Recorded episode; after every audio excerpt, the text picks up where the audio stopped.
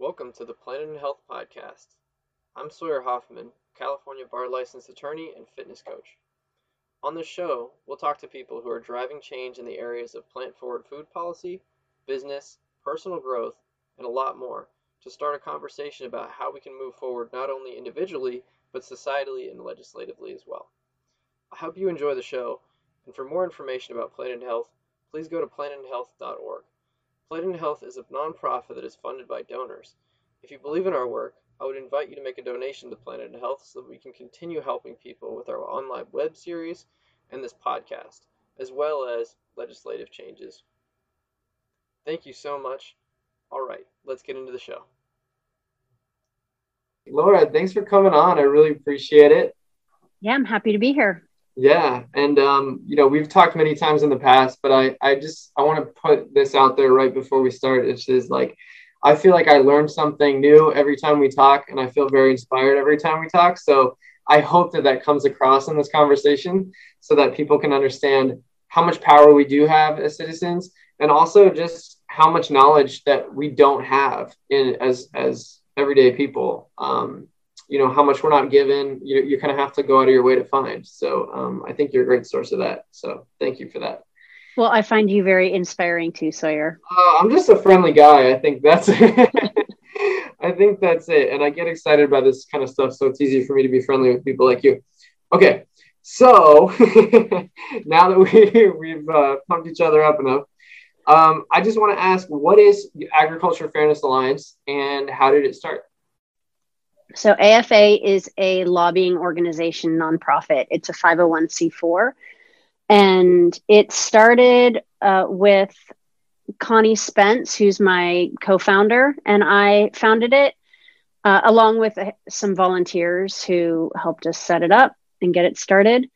Um, we ca- we found each other because we were both looking at subsidies, specifically animal ag subsidies. And we were both at about the same time trying to put together the picture of like, are, is it really a problem? Is, and is it a problem we need to do something about? And we both realized quickly, yeah, we need to do something about it. So I was fundraising for a one off crowdsource campaign to lobby in DC to level the playing field with animal ag subsidies. What year was this in? That would have been 2018 okay. was when i started raising money for that campaign. And somebody who contributed money said hey have you heard of this woman connie spence? She's talking a lot about subsidies. So i just started joining her calls that she had set up and i was in italy at the time so i had to wake up at 4 a.m to join these calls. That's hey guys.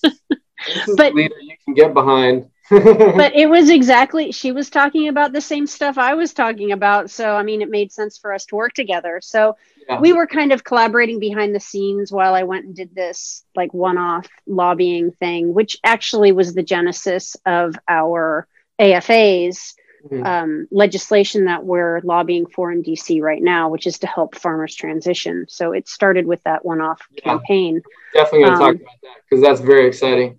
But um, before we do, um, I yeah, I think I agree. I think not a lot of people talk about subsidies or think about them. Um, I remember as I first went vegan five years ago, I, I remember seeing some stuff about it, um, but I don't remember ever there being somebody uh, or any organizations very focused on it. And so I think that's why I got so excited when I came across your guys' organization because you guys were so zeroed in on trying to make it easier for people to go plant based and for the world to to move in that direction um, rather than just kind of shaming people for uh, you know whatever is hanging them up you know? So i thought that was cool. Um, and and before we get into um, what the at-risk farmer transition act is and I, I, know you might be changing the name too so apologize right. if i get it wrong. Um, but i want to uh, start to define a little bit about the the policy landscape right now. And mm-hmm. so um, start by maybe defining uh, what the farm bill is and what what why that is important. Just just thirty thousand foot view. yeah, the farm bill is the Agriculture Improvement Act, and it comes up for renewal typically every five years. And it's a huge bill with twelve titles mm-hmm. everything from commodity supports to forestry to conservation to horticulture to nutrition programs all all in this one bill. Does anybody ever really vote against it? Not really. I mean people do vote against it but typically it passes because the the democrat legislators typically are all for um, SNAP, which is Supplemental Nutrition Assistance Program, which is formerly known as food stamps.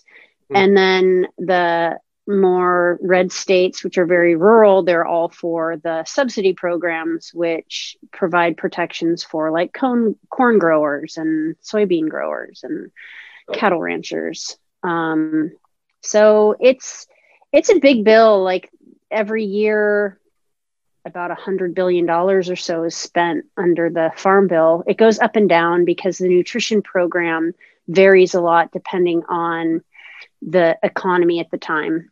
Mm, okay. But it could be like $60 billion just going to nutrition in, in a given year or 30 billion. But right. um, I remember reading that it has been trending upward, um, the amount that's being taken up by the nutrition program.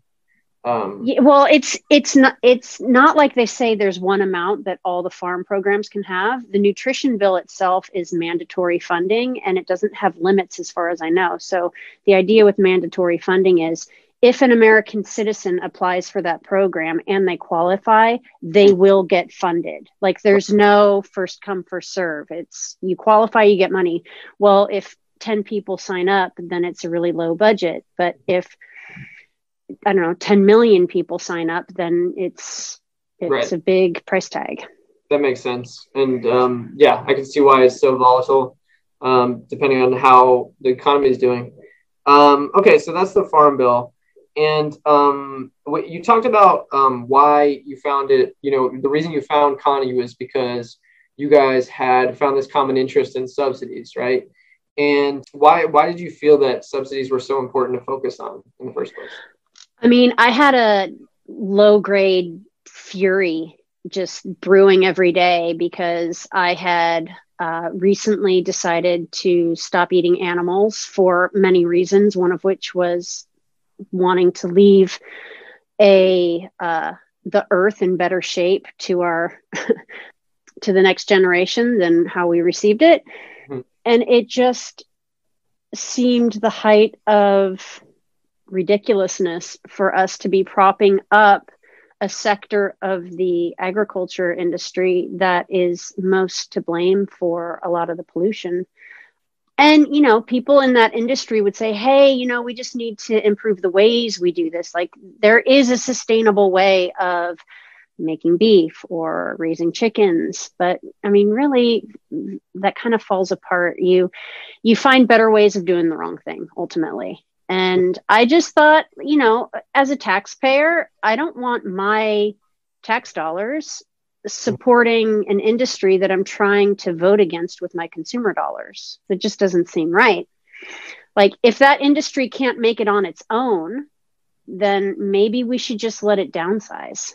But yeah. that's tough to do because the, you know, like the beef sector is the largest ag sector in America. And that's even after three decades of people reducing their beef consumption.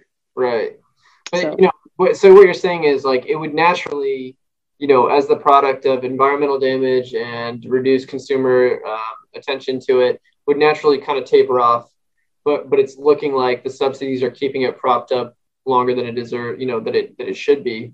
Um, yeah, yeah. If if we want to be a society that's based on the free market and supply and demand, Mm-hmm. Well, then let's let that work. And why should a right. few industries get special treatment? And why is it? It's always the ones that aren't bearing the full cost of their mm-hmm. extractive natures. So, like fossil fuels, they were getting subsidies. Animal mm-hmm. agriculture is getting subsidies. You know what? They should be paying the mm-hmm. true costs of their methane emissions and the true costs of the eutrophication downstream when they and instead we are. And it, and it i mean instead we are.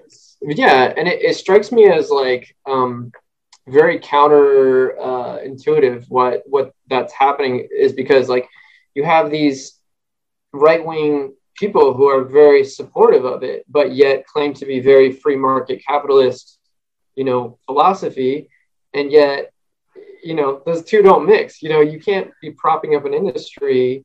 Um, I think. I think a lot of people who feel who like have a conservative sensibility at their core, the core of their idealism, their their moral compass. Mm-hmm. I think most when it comes when I talk to people who would call themselves conservative and I talk about how much like the cattle ranchers gotten subsidies last year, which are just straight up handouts. Mm-hmm. Um, they're like, yeah, that's not right. I don't want my government paying cattle ranchers, anybody. Yeah. Right. If they can't compete in the free market on their own, why mm-hmm. should we be handing them cash and other perks? For example, the Center for Biological Diversity has a great PDF that you can Google and find. It's called, I think it's like the um, the true costs of grazing on public land, we mm. give these cattle ranchers like a 90, 93% discount versus market rates of allowing cattle to graze on our public prairie land. Mm-hmm. So you've got the Forestry Service and you've got the Bureau of Land Management, and both of those have millions of acres under management. And they just let cattle ranchers graze their cows for wow. like a buck 35 per animal unit. Wow. When so, the market price should be more like $20 per animal unit or and and this is one example we all know i mean you know you and i have held, had multiple conversations about how much assistance animal agriculture gets despite how much harm they do and obviously that's opposed to liberal ideals too because we're they're very much about i wouldn't even say i'm a liberal but uh, you know, very opposed to environmental destruction and things like that. So, um, and externalizing costs of that. So, uh, it seems like idealistically, it's it's opposed to what most people are saying, right? To to prop up these industries that are doing harm, um, that don't really deserve to be propped up. They don't they don't have the kind of demand. Like we've been overproducing milk for how long now? Do you know the, the numbers on that? I don't know. well, there's an awful lot of cheese in federal warehouses. Let's just right. put it that way. the government cheese thing is a is a saying for a reason, right? Um, so yeah, yeah. So that strikes me as as bizarre. I mean, and I remember thinking about that when I first started thinking about these problems um, as bizarre, is because most most of the people you talk to um, are are not for subsidizing most of these things, and so it leads you to kind of the place where you guys are now which is realizing how powerful lobbying is, right? Um, yeah, I think implicit in what you're saying is the acknowledgement that the reason they're getting these subsidies is because they're lobbying for them. Right, and and that's why I love your strategy so much, right? Because it's it's actively saying, look, you know, we these these interested parties are are uh, already influencing policy. We need to we need to have a voice too, and yeah. Yeah and and so um, I wanted to talk a little bit more about that. Um, but but first, maybe get into the differences between different types of subsidies, bailouts, crop insurance, all that stuff. Could you go over like a brief description of of like what a subsidy is, a bailout is, those kinds of things? Sure. A lot of the subsidies in the Farm Bill are like yield protection programs. Mm-hmm. Title One is the commodity title, which has the ARC and PLC, which pretty much just say if you're producing a crop in a county and the yields for that county are particularly low in a year, then you get paid a certain amount to make up for what they assume are going to be your low yields. Also, um, one that's on prices. If prices are below what's expected, you get paid. So it's kind of like um, it keeps them from feeling the downward pressure of any market forces or or bad weather. Okay. So that's one, and that's about six billion dollars a year on average. Sometimes it's like five that it pays out. It all depends on what the rates were. There are for-profit crop insurance companies. When farmers sign up for crop insurance through them, there are a bunch of different kinds of policies, and um, the taxpayer typically pays sixty percent of their premiums mm-hmm. for the coverage. And then when insurance companies, there's something happens and they end up having to pay out a lot of claims, then Uncle Sam steps in and helps them out on that end too. And typically, this is about five, six billion dollars a year as well. So, on any given year, just between those two programs, you've got 10 to 12 billion dollars going out to the to uh, the ag industry. Okay. And a lot of the a lot of the crops that are covered are things like like number one is always corn, and then soybeans, and then mm-hmm. you've got a bunch of other crops as well um, but as you know, a significant amount of soybeans and corn go to animal feed. So the subsidies you can assume are for the animal ag industry. Mm-hmm. Yeah. I- am wondering how much of the um, the farming sector is funded by um, by subsidies, but also like what what percentage of it is animal ag related, and and what percentage of it is plant based related how big the companies are generally. Like who who are the the ones getting the biggest sums of money? I assume it's the bigger players, right? The ones that are lobbying for it, that kind of thing. When you look at the entire ag sector, net farm income on any given year runs around a hundred billion dollars a year. Wow. And in any given year, typically the total of subsidies is about 20 billion. Mm-hmm. So 20% of their income, their net income, is coming from taxpayers. Wow. Last year, it was more like 45%, 40 or 45% were coming from taxpayers because there were so many bailouts between the, the trade war market facilitation program and the coronavirus um, bailouts, which I mean, obviously, we had to send people money for the pandemic. Um, but between those two things, um, subsidies and bailouts were about 53 billion. So that, and then net farm income was like 122 billion, I think. So 53 of 122 was what came from the taxpayer. So that's why you were saying, oh, I was going to share the screen, but let's let's not do that actually. Dang um, I, I, had your uh, AFA Instagram page up before, and there was a there was a graph that showed how much bailouts and subsidies had gone up. Yeah. Uh, this last year because of COVID and the trade war. Um, but I love your Instagram. I think you guys do such a good job. Oh, thanks.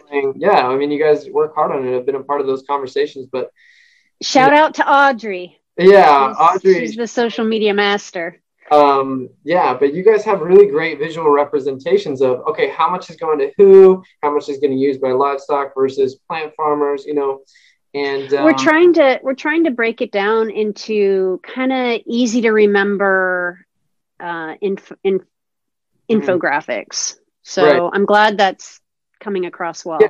and you can arm people with knowledge um, which is really cool especially when they go talk to the reps and stuff yeah um, so uh, what I wanted to get into now was so you so you realized all these things were going on in the market that we have virtually no control over as individuals um, because we aren't big business and we don't have the kind of money that that these guys have these um, these organizations these companies have um, and that's when I remember you talking about you found lobbying. So how did you come upon lobbying? What what were the most compelling arguments for for doing what you do now? So I came across an organization called Lobbyists for Good, run by Billy Delancey, and um, as we were talking about earlier, I found them on him on Reddit. He was mm-hmm. doing a AMA, which is an, an Ask Me Anything, and uh, he was getting torn apart by the redditors you know blaming him for all the societal society's problems. Yeah, um, a lot of heat. Yeah and and so i crowdfunded $5000 with him and I ended up going to DC and lobbying with him for three weeks. And in fact, Vice News covered us one day. So wow. if you look up on YouTube, Vice News, how to hire your own lobbyist, you'll see me wearing this jacket. um, but the the thing that was fascinating, well, one little detail that I found fascinating was this. So it was clear we weren't going to move any needles in just three weeks of lobbying. But, you know, we socialized the idea of farmer transitions to about 30 offices. And it, I learned a lot about what staffers care about. Mm. So during this time, Billy and I were talking about how so he was kind of acting as our lobbyist. We had hired this guy Ron, who was in the Vice News video, but he he wasn't really coordinating everything. He was helping us write the legislation. Oh, okay. And um, but Billy was saying, yeah, we need to hire like long term. You know, as as you keep raising money, we need to hire lobbyists. So we interviewed a few lobbyists. Mm-hmm. Every single one within the first five minutes of meeting me would say, you know, people want to ban lobbying, but it'll never go away because it is a First Amendment right. We all have the right to petition the government for grievances. And there's nothing that says you can't hire somebody to make your arguments for you. Well, that's lobbying. Like it's just not going away. Right. That's true. And that's that's something that I've run into a lot of times is people just say, "Well, let's ban it. Let's ban it." But they don't often think about how little these Congress people know about, you know, all these legislators know about each individual sector and how to introduce bills that are going to be real and effective and um, bring about the kind of change that they want. That being said, it seems like the only people really effective at lobbying right now are big business.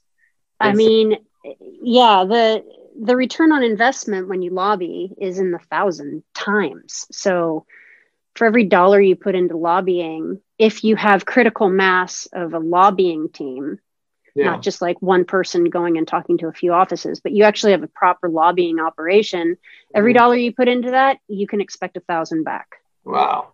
That's incredible. And, and kind of a no-brainer. Lobbyists get paid too. That's that's a big, big bucket of change. Um, you know, you mentioned something um, that I think is worth exploring a little bit. Uh, the idea that policymakers rely on lobbyists for information to yeah. make decisions. Uh-huh. Um, I personally think we should build up our basic science government agencies so that policymakers can go to those agencies for their information. And we do have some stuff like that. We have the GAO, uh, mm-hmm. the the government accountability office and we have the library of congress they do you know congress says hey we want to report on this they they do the report so there okay. is that and then there's also wonks at usda who they'll consult but they do rely on uh, lobbyists for a lot of information about obviously what businesses care about. And it one of my pet peeves is when people go they're like they want to flip the tables on the system and they're like we need term limits. I'm like that's the last thing we need. Like you want a bunch of green behind the gills yeah. legislators who are brand new and then the lobbyists just feast on them and they're like here's what you need to know and they're so overwhelmed and understaffed mm-hmm. and under um underfunded when yeah. I was in DC, I had on my Instagram, if you go to at Montonye and you go way back, there's like this 30 second clip of me in a back room, not a back room office, but it was a legislative office that was like a office supply room. And I'm mm-hmm. going, these guys have no budget. Like the staffers are working for $50,000 a year. They're yeah. bringing in old timers with experience and then they they can't afford like they need a staff of 30 people and they're yeah. they only have the budget for 10 and they're wow. hardly paying them. Like how yeah. are they how are they going to be effective swimming amongst these sharks who are super well funded? Right. Where if well, those sharks just get one bite in, they get an ROI of a thousand bucks to their funder. It's just terrible. So, like everybody who's listening to this, please stop calling for term limits. That's like trying to nail in a screw. You, you need a screwdriver, not a hammer. Yeah, well, no, that that speaks to the the necessary um, nature of your organization, which is to say, look, we need to stop trying to uproot the system because it's not going anywhere what we need to do is play the game to win the game you know and of, change the system while we go. But yeah, yeah, we have to play the game while we're getting right. there. i don't mean win the game like let's make more money than them or something. I mean yeah yeah. It's let's level the playing field and make make policy fair so that we as taxpayers like how our money is being spent. And i realize there are a lot of other ways yeah. that our money is being spent that we're, we're not probably happy with, but this is the one that we're focusing well, on. I, I, to that point, I think that this is a great kind of pilot program in terms of grassroots movements coming up next to, you know, like unionizing, you know, pretty much against these big, powerful corporations that kind of so far has just kind of like got to have their way with policy in, in a lot of ways, um, in a lot of industries. Um, so I think that, yeah, I think what we're doing, uh, educating people and then having AFA go in and lobby uh, is is huge for what's going to change and, and how how policy is going to change too. So I really appreciate what you guys are doing. Oh, thanks. Yeah. yeah, I'm I'm hoping we can be successful and we can build our lobbying army army further for the next farm bill. That's the plan. Right. Yeah. Do you have how how big are your goals in that department? We are aiming for five lobbyists by the end of this year. Wow. And that will have us well positioned to be lobbying for the farm bill over the next year as we add even more lobbyists. Okay. And how are you funding that? So we have four main ways. One is uh, how we're funding our one lobbyist right now, which is through member donations. So when people join up as an AFA member, the mm-hmm. most, I think 80% of our members are giving $10 a month some are just giving a buck a month. And you know what? That's great because if you're a member we can engage you when we need like letter writing campaigns or we need people in a particular district. If we know where you live we can get you to write a, a letter that can be helpful. So um, we're happy to have people jo- join on for a, a buck a month. But typically we ask for $10 a month and uh-huh. 100% of that money goes to the lobbying budget. So right now that pays for Riley O'Connor, who is our lobbyist in DC right now, trying to pass the um, trying to get USDA to implement a program that will help farmers transition to lower greenhouse gas crops that are more suitable to their land mm-hmm. than like dealing with all these crazy environmental problems with having livestock on their land. So that's targeting small and mid-sized. But okay. so that's one is AFA members. So that's who fund most of our operations now. We just oh. set up a a AFA Champions Club. and when we get right now we have 6 champions and we're mm-hmm. gunning for 50. Once we have 50 people giving $200 a month, mm-hmm. we'll hire our next lobbyist. So we're on track for that. That will happen well before the end of the year, I hope.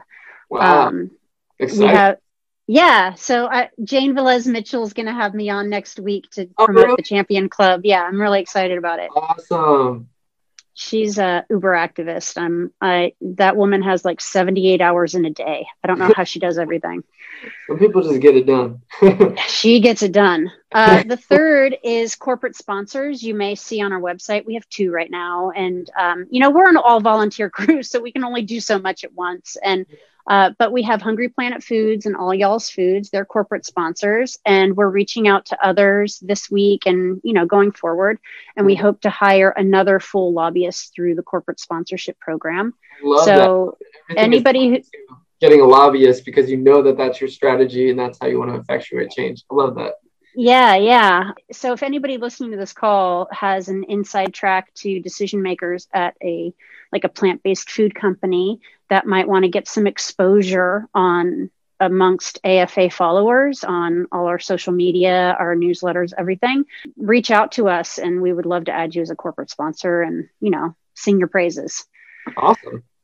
Uh, and then the fourth one is just private investors who will like silently give us a nice bucket of cash. Donors. Yeah. Okay, great. Well, that's awesome. Thank you for explaining that. And if you guys do want to find them, I'll, I'll uh, link their stuff at the bottom. But um, and in the show notes. But yeah, it's afa.farm, correct? Is your website? Yeah, it's agriculturefairnessalliance.org. But mm. we did a short a short URL too, so afa.farm, just because it's easier to type. Got it. Okay, great. Well, thank you for explaining that. I think that's really good because I mean it shows people how just how grassroots you guys are. I mean, volunteer basis, trying to hire, yeah. hire, hire lobbyists that you know care about the things that the people care about. Um, that's really exciting to me you know, because if at, any point you guys started doing stuff that people didn't care about or that it wasn't meaningful to people, they would pull their money and, and it wouldn't be the same thing that it is. But the fact that people believe in you and they want the things that you're you're advocating for. Yeah, and I really appreciate that people get the the reason why we need like a recurring monthly donation because you really can't do one-off lobbying. It's it's a full court press team effort. We need to hire more lobbyists but we just need them in the game month after month talking to people and it's always changing up who you want to talk to in DC and what's moving and oh keeping keeping their ears open to hear for something moving that we can possibly take action on. Mm-hmm. um, like it's it's month after month. So i would mm-hmm. rather have somebody sign up for $10 a month than give us $100 and be done. Wow. Because then i can budget right, right. yeah and yeah because because exactly and my first thought when you said that was yeah well these companies aren't taking breaks you know what i mean? They got full-time lobbyists so yeah. we should too. Um, you know the people that that care about this stuff should too um, that's great to know. Okay. And um, so you mentioned a little bit about the initiative that you have going on right now, which is really exciting. And, and I know a little bit about, but um, I would love for you to describe it. But um, it's the at risk farmer bill at this point, is what you're calling it? Or what do you guys? Yeah. So it's, it's a, we might rename it to something like the Farmer Opportunity mm-hmm. Act. Okay. Essentially, it's a voluntary program that would provide grants and assistance, technical advice to any farmer who wants to transition from a high environmental impact food production to a lower one. So, like going from dairy to hazelnuts is the example that two of the farmers we're working with are going for. So, Great. we'll just use that example. Cool. Um, they both have dairy farms where they've they've both come to the conclusion that if they produce hazelnut plant-based protein it will be much more harmonious with their land. They're not going to be contributing to uh, groundwater pollution at all. They're they're not going to be emitting methane and it's just a much more sustainable uh, restorative kind of farming than what they're doing right now. Great so so it's a it's a pilot program wherein you're going to be giving farmers resources to transition instead of just saying you farmers you guys are bad. Let's or, or you know let's take away all your money not give you anything. So i like that. That's really yeah it's just a lifeline for anybody who wants to grab it. And the dairy industry is in dire straits right now. So why not why why give dairy farmers more money to keep doing what they're doing in a surplus market mm-hmm. when they could some of them have land that could transition to something that's um, more sustainable on their land where they don't need big conservation loans uh, to do extraordinary things on their lands to deal with the the waste or the silage or or the methane emissions. Um, right. Just change up what they're doing, and yeah, it's voluntary. It's for people who want to try something different. It's to, I call it farm mobility. So hmm. the idea is like we're in a free market economy, right? Hmm. And the whole idea is that business people, capitalists, can pivot to like keeping an eye on oh, what are the growing movements, and then hmm. they'll they'll retool operations to address that new growing lucrative segment. Well, mm-hmm. right now it's only the big mega corporations that have the economies of scale to do that. So, like Tyson Food was investing in some plant based products. But the small players, you know, they're doing what they're doing. They can't really like pivot on a dime. So, this would enable those who are interested in doing it to actually do it. And oh, by the way, not only is it giving them uh, improvements in profitability, which is the goal, but also improvements in being heroes for the the climate change story. Like this climate, the most climate smart policy is to have farmers growing food that's suitable for their land, not expand operations growing livestock that's not suitable for their land. Right. I, I think that's a really good way to put it. And and then you know in addition to that, I've, I've read um, in a lot of places that, you know, animal products account for maybe 18% of calories, but they use yeah. like 86% of farmland, something like that. Mm-hmm.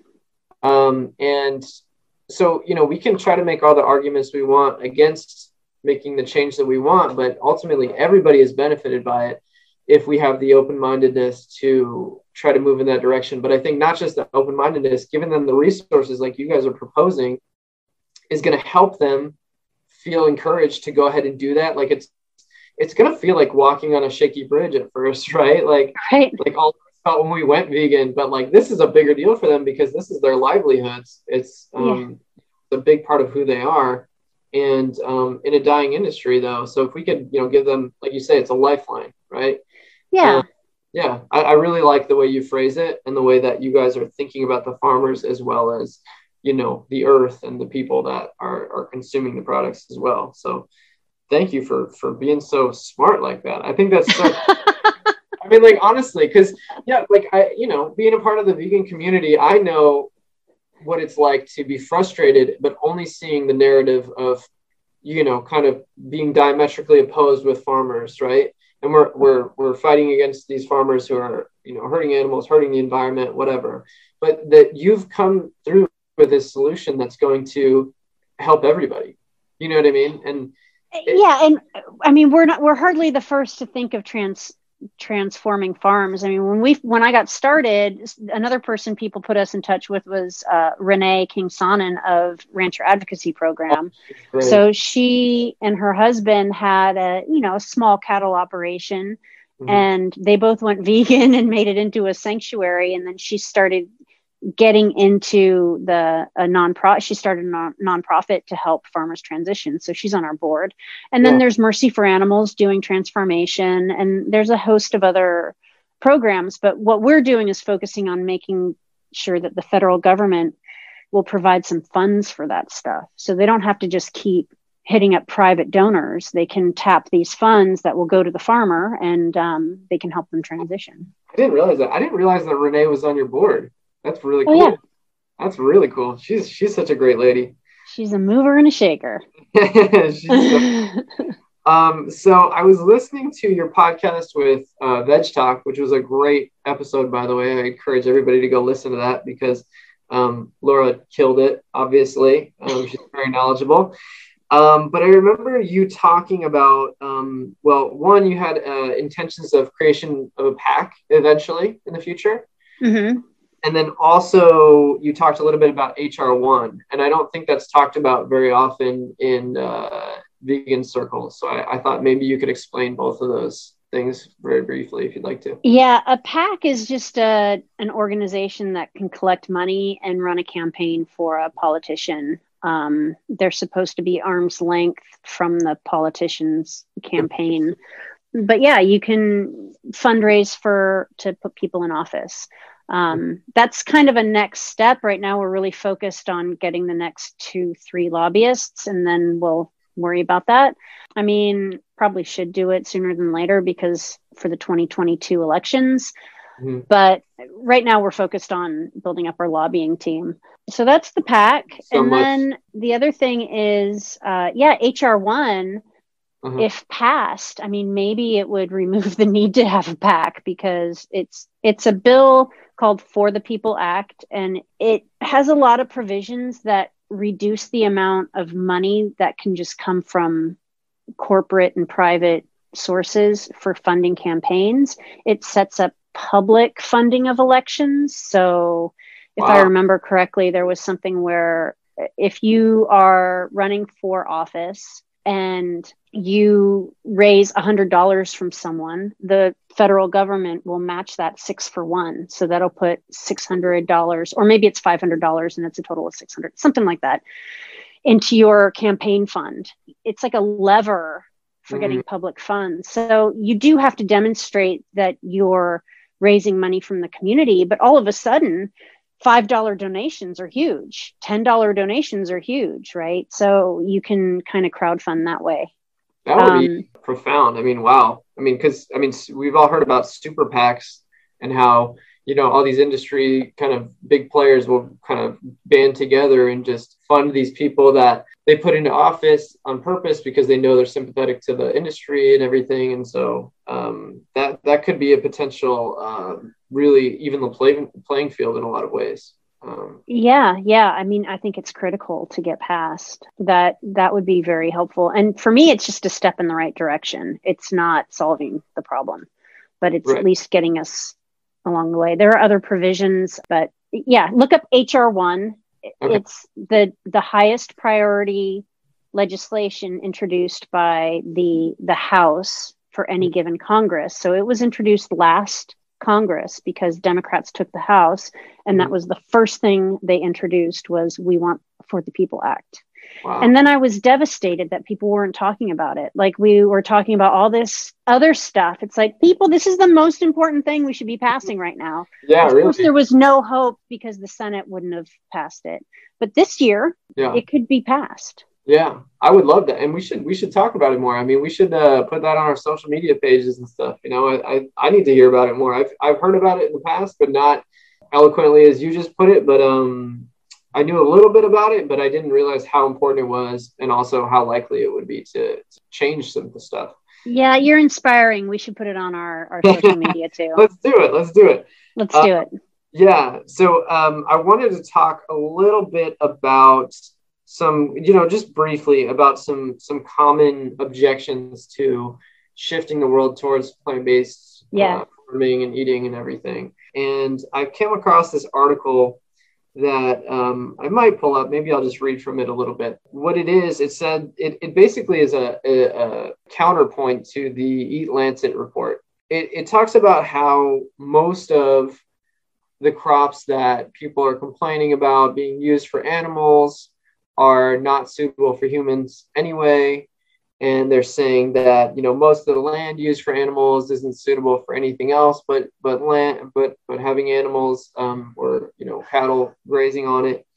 Um, what's your take on that? Do you do you know anything about um, you know the common uh, objections to these these kinds of uh, recommendations? One of the objections that was in that article you were talking about was that the food we grow that we feed to animals can't be fed to humans. And like it's the part of the plant that can't be fed to humans. But in reality we are purposefully growing soy and corn specifically to feed to animals.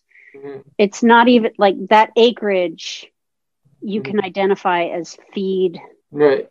grade it wouldn't exist if it not for these. It, it, we wouldn't be planting it at all if, if we okay. weren't feeding these animals, right? So I there are if you Google USDA mm-hmm. coexistence fact sheets.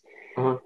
You can find these like one and a half pagers on corn and on soybeans. And the reason why they put these out is because uh, you have GMO or biotech seed, you have regular seed, and then you have like organic farming. These fact sheets provide information about how much there is of us each, and it gives advice for keeping them separate and not cross contaminating from field to field and that kind of thing. That's where the coexistence comes from. Okay. And in these fact sheets, they talk about how much corn, like what kind of seed is grown for animal feed and oh. for soybeans and corn. And um, if you want to pull them up, I sent them to you. That just the first paragraph for each just tells you everything you need to know for debunking that article. Sure. and it's all from the USDA, which I find if you use the USDA numbers, like it's kind of I, unimpeachable. Yeah, I, I really like that you do use those USDA numbers because I mean I, I have a feeling it's because you went and lobbied and know you know what facts and figures people care about. But I think it's really good that you're using the government's own numbers and their best science to say, look, even by your own account of this problem, this you know this thing still results is the logical conclusion. So I love that. Uh, yeah, and USDA puts out a ton of data like there's there's a lot of information there.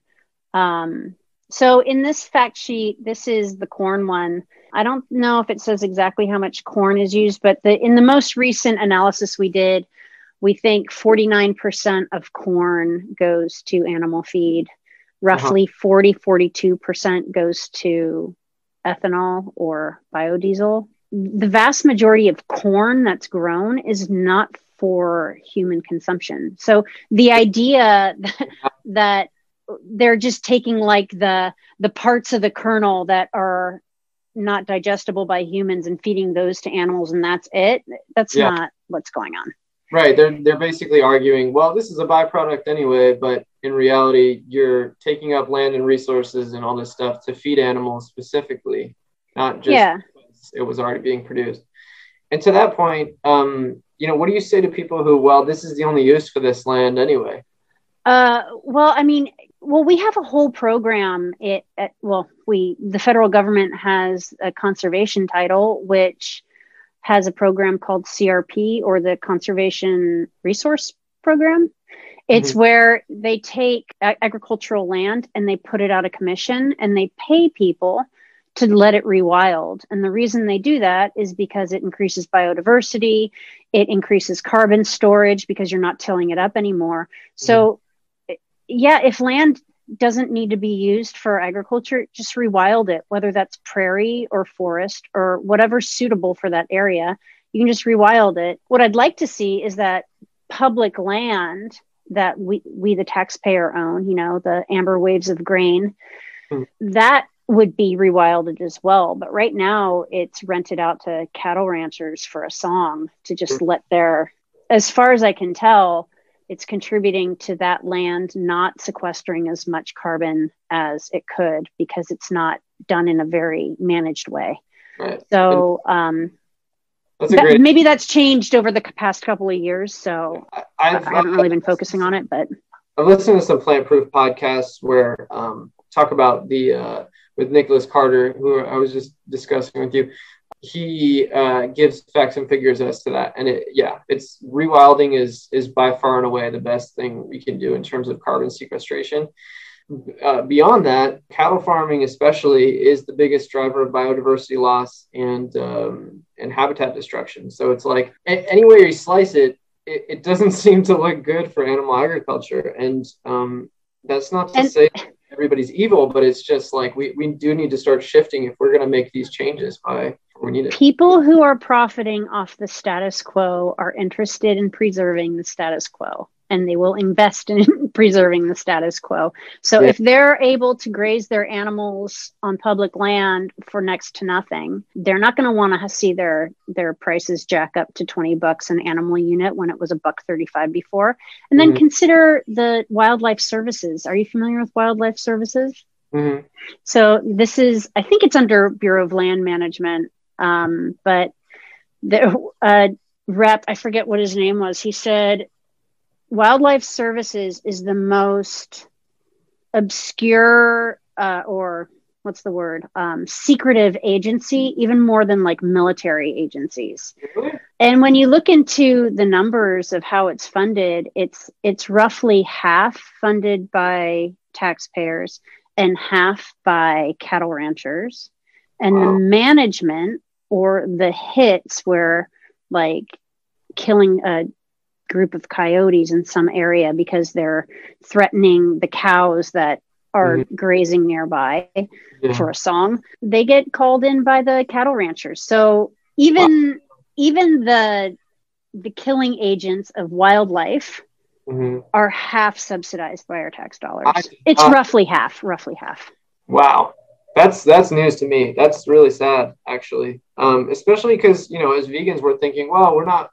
My conscience feels good because I'm not contributing directly to um, you know animal suffering or or these kinds of things, habitat destruction, um, you know, biodiversity loss, and yet they are. I had no idea that it was that secretive in uh, wildlife services. Unassuming, you don't think that there would be a whole lot of stuff going on that's that's unsavory, but um, it's called predator defense. Okay. Yeah, wildlife services sounds like oh, we're helping wildlife.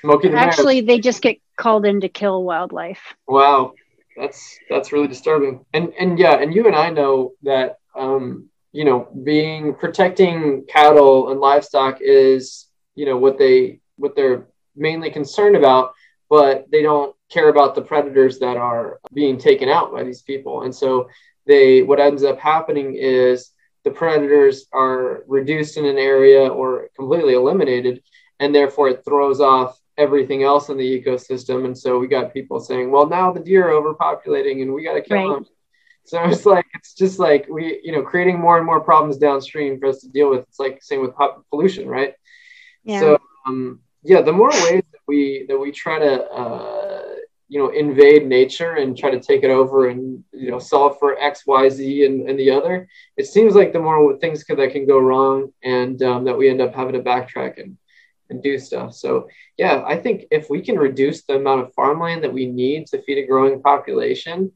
um, you know, and, and, and actually feed everybody instead of, um, you know, the, the rich, I think that would be huge. And I think that the first step in doing that is, yeah, getting more, more farmers to transition and saying, Hey, look, sending them an olive branch and saying, look, we're not trying to put you out of business. We're trying to help you switch. And you guys are the ones that are going to be able to do that. You know, it's not, we don't know anything about farming. So, you know, we're, yeah. we're trying to create a, a, group of people, a team that to help you transition. But, you know, us personally, we don't know. Thanks for explaining that though. That was re- that was really insightful, and, and that's something that I didn't um, know, especially about the, the wildlife services. So, how can people contact and support you? You mentioned that you're you have a website uh, afa.farm or, or .com. What else? What else can we do? Yeah, if you go to afa.farm, there's a big button at the top that says donate. Hit that, and it'll show you all the different options like the AFA membership, Champions Club, etc. Um, you can also go to get involved on the menu and volunteer. Um. I would just ask, like, if you're going to volunteer, make sure that you can um, give us at least like five to 10 hours a week, which I know is a big ask, but um, there's just a lot of projects that need owners. So um, I, I, could use some people coming on board who are willing to take ownership. so yeah. just want to set expectations. Um, other, also, you can sign up for amplifying our social media. So we have something called the Amplify Club. Um, I think I might need to link, link it from the front page, but you sign up and when we post something like the stat we just posted today on social media, which was for every dollar that went to mushroom growers, $160 went to pig farmers. Wow. And that doesn't make sense with the relative sizes of those industries. Uh, if you wanted to have them at parity for the actual size of the industry, it should have been eight times more to mushroom farmers or eight times less divided by eight for the pork farmers. Anyway, uh, so that's something we posted on Instagram, Reddit, Facebook, and LinkedIn today.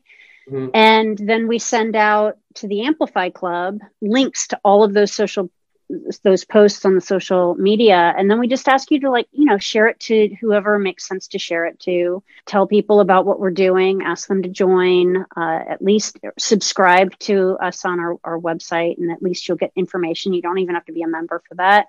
Yeah. Um yeah that's that's what i would encourage people to do sending out info that's good and, and that's helpful to people Okay. Yeah, and when when you cut when you join on as a member, we're starting to do more. Uh, we're going to start doing more events where we do like a Friday night pep, pep rally. We did last oh. month where people came on and we talked about how to write letters to your reps for a particular um, initiative we had going. And we plan on doing that more often. What I really ideally want to have is all the members really develop their muscles with contacting their rep where they feel comfortable doing it, you know, practice doing it in a way where you know you're going to get heard. And mm-hmm. then also maybe writing letters to the editor. Like if, if you feel like writing is your thing, and then like developing those muscles so that when it comes time for like major groundswell of action, we can just recruit people. And they're not going, oh, wait, how do I? Because hmm. we've we've developed those muscles. Like we're a tr- well-trained army right? Yeah. So that's what i envision for the membership. So joining even for a buck a month you can come in and join that effort and yeah. get trained up on some of that stuff. That's cool and it's like community and you guys are helping each other learn and grow and, and, and kind of effectuate change in the world together instead of you know in little islands and go over at your other island saying hey you know this might be a good idea and then you know nothing ever happens with it this is like a, a collective thing. I, I really like that. Yeah, and we're really focused on DC and at risk farmer at the moment and developing our farm bill plan strategy right now. But mm members, they get together and they, you know, they cross pollinate other things going on. And I think that's awesome. Yeah. So I'm happy that's, to facilitate that. yeah, that's great. And that's a great attitude to have because I think that, yeah, this is still a movement very much in its infancy. And I think that, like, I love the the aspect of of working, you know, with you and with other organizations who are just very much supportive of everything and very open with information and sources and you know, it's not a very competitive environment in the sense that like we're trying to step on each other. You know, it's very very helpful yeah. to each other. I'm very yes and oriented, maybe to a fault, but I figure. well, I love not? it. I think, yeah, I think it makes you um, one of the coolest people that I know, and uh, I don't mean you spit out your water. I feel so sorry for you, Sawyer. you need to get out more.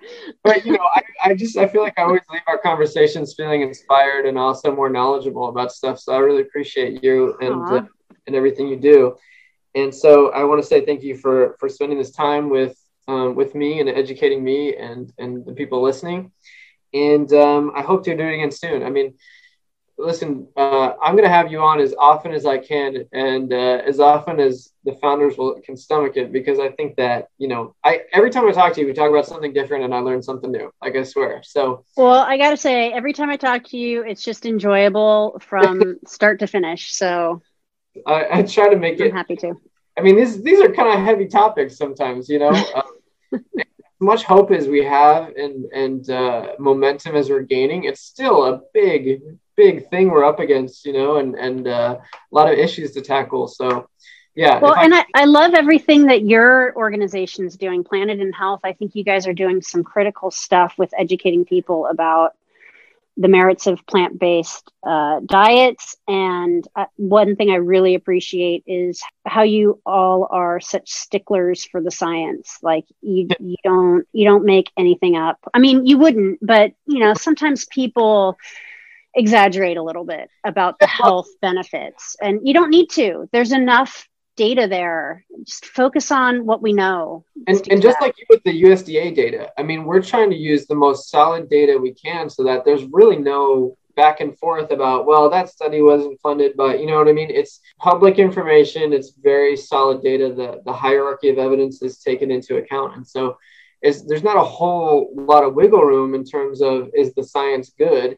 It's more about okay how do we get people to start implementing changes that are good for them and, and get them to understand that there's nothing to fear in plant-based eating. There's no right. you're not going to shrivel up and become a hippie um, right. good i guess. Yeah if you want to go for it but you can hug all the trees you want um, but yeah, no, I, um, yeah, I, I, appreciate that, and thank you for saying that. So, um, can I say one more thing about what I like about Planet and Health? absolutely. Oh yeah, bring it on. I'm. I feel stronger going into the Farm Bill lobbying, knowing that Planet and Health and you and Angie are mm-hmm. are on our team because we are going to rely on you for the health, especially the health information, to make sure that our arguments are rock solid, that they're persuasive, mm-hmm. that the narrative's set right. Um, uh, right. We are much better positioned with you in our corner. I so thank you for that.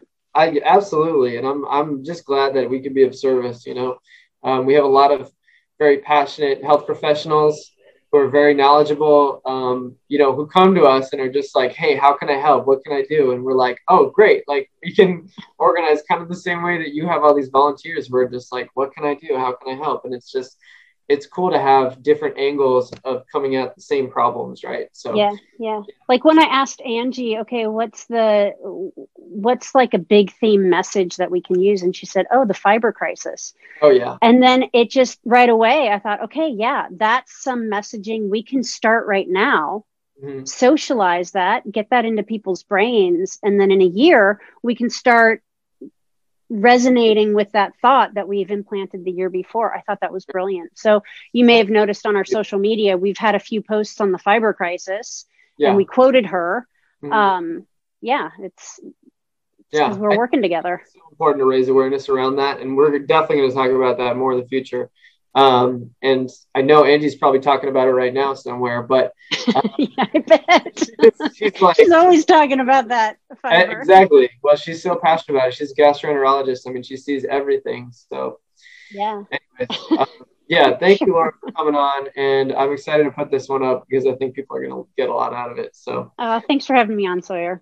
Absolutely, anytime. I mean, when we do this for free all the time, anyway, right? You know. Yeah. Like, do that are fun. Hopefully, we can do one in person soon. We can talk more about how everything's going with the lobbying efforts and getting more lobbyists on board and everything. So it's going to be fun to keep up with you as well.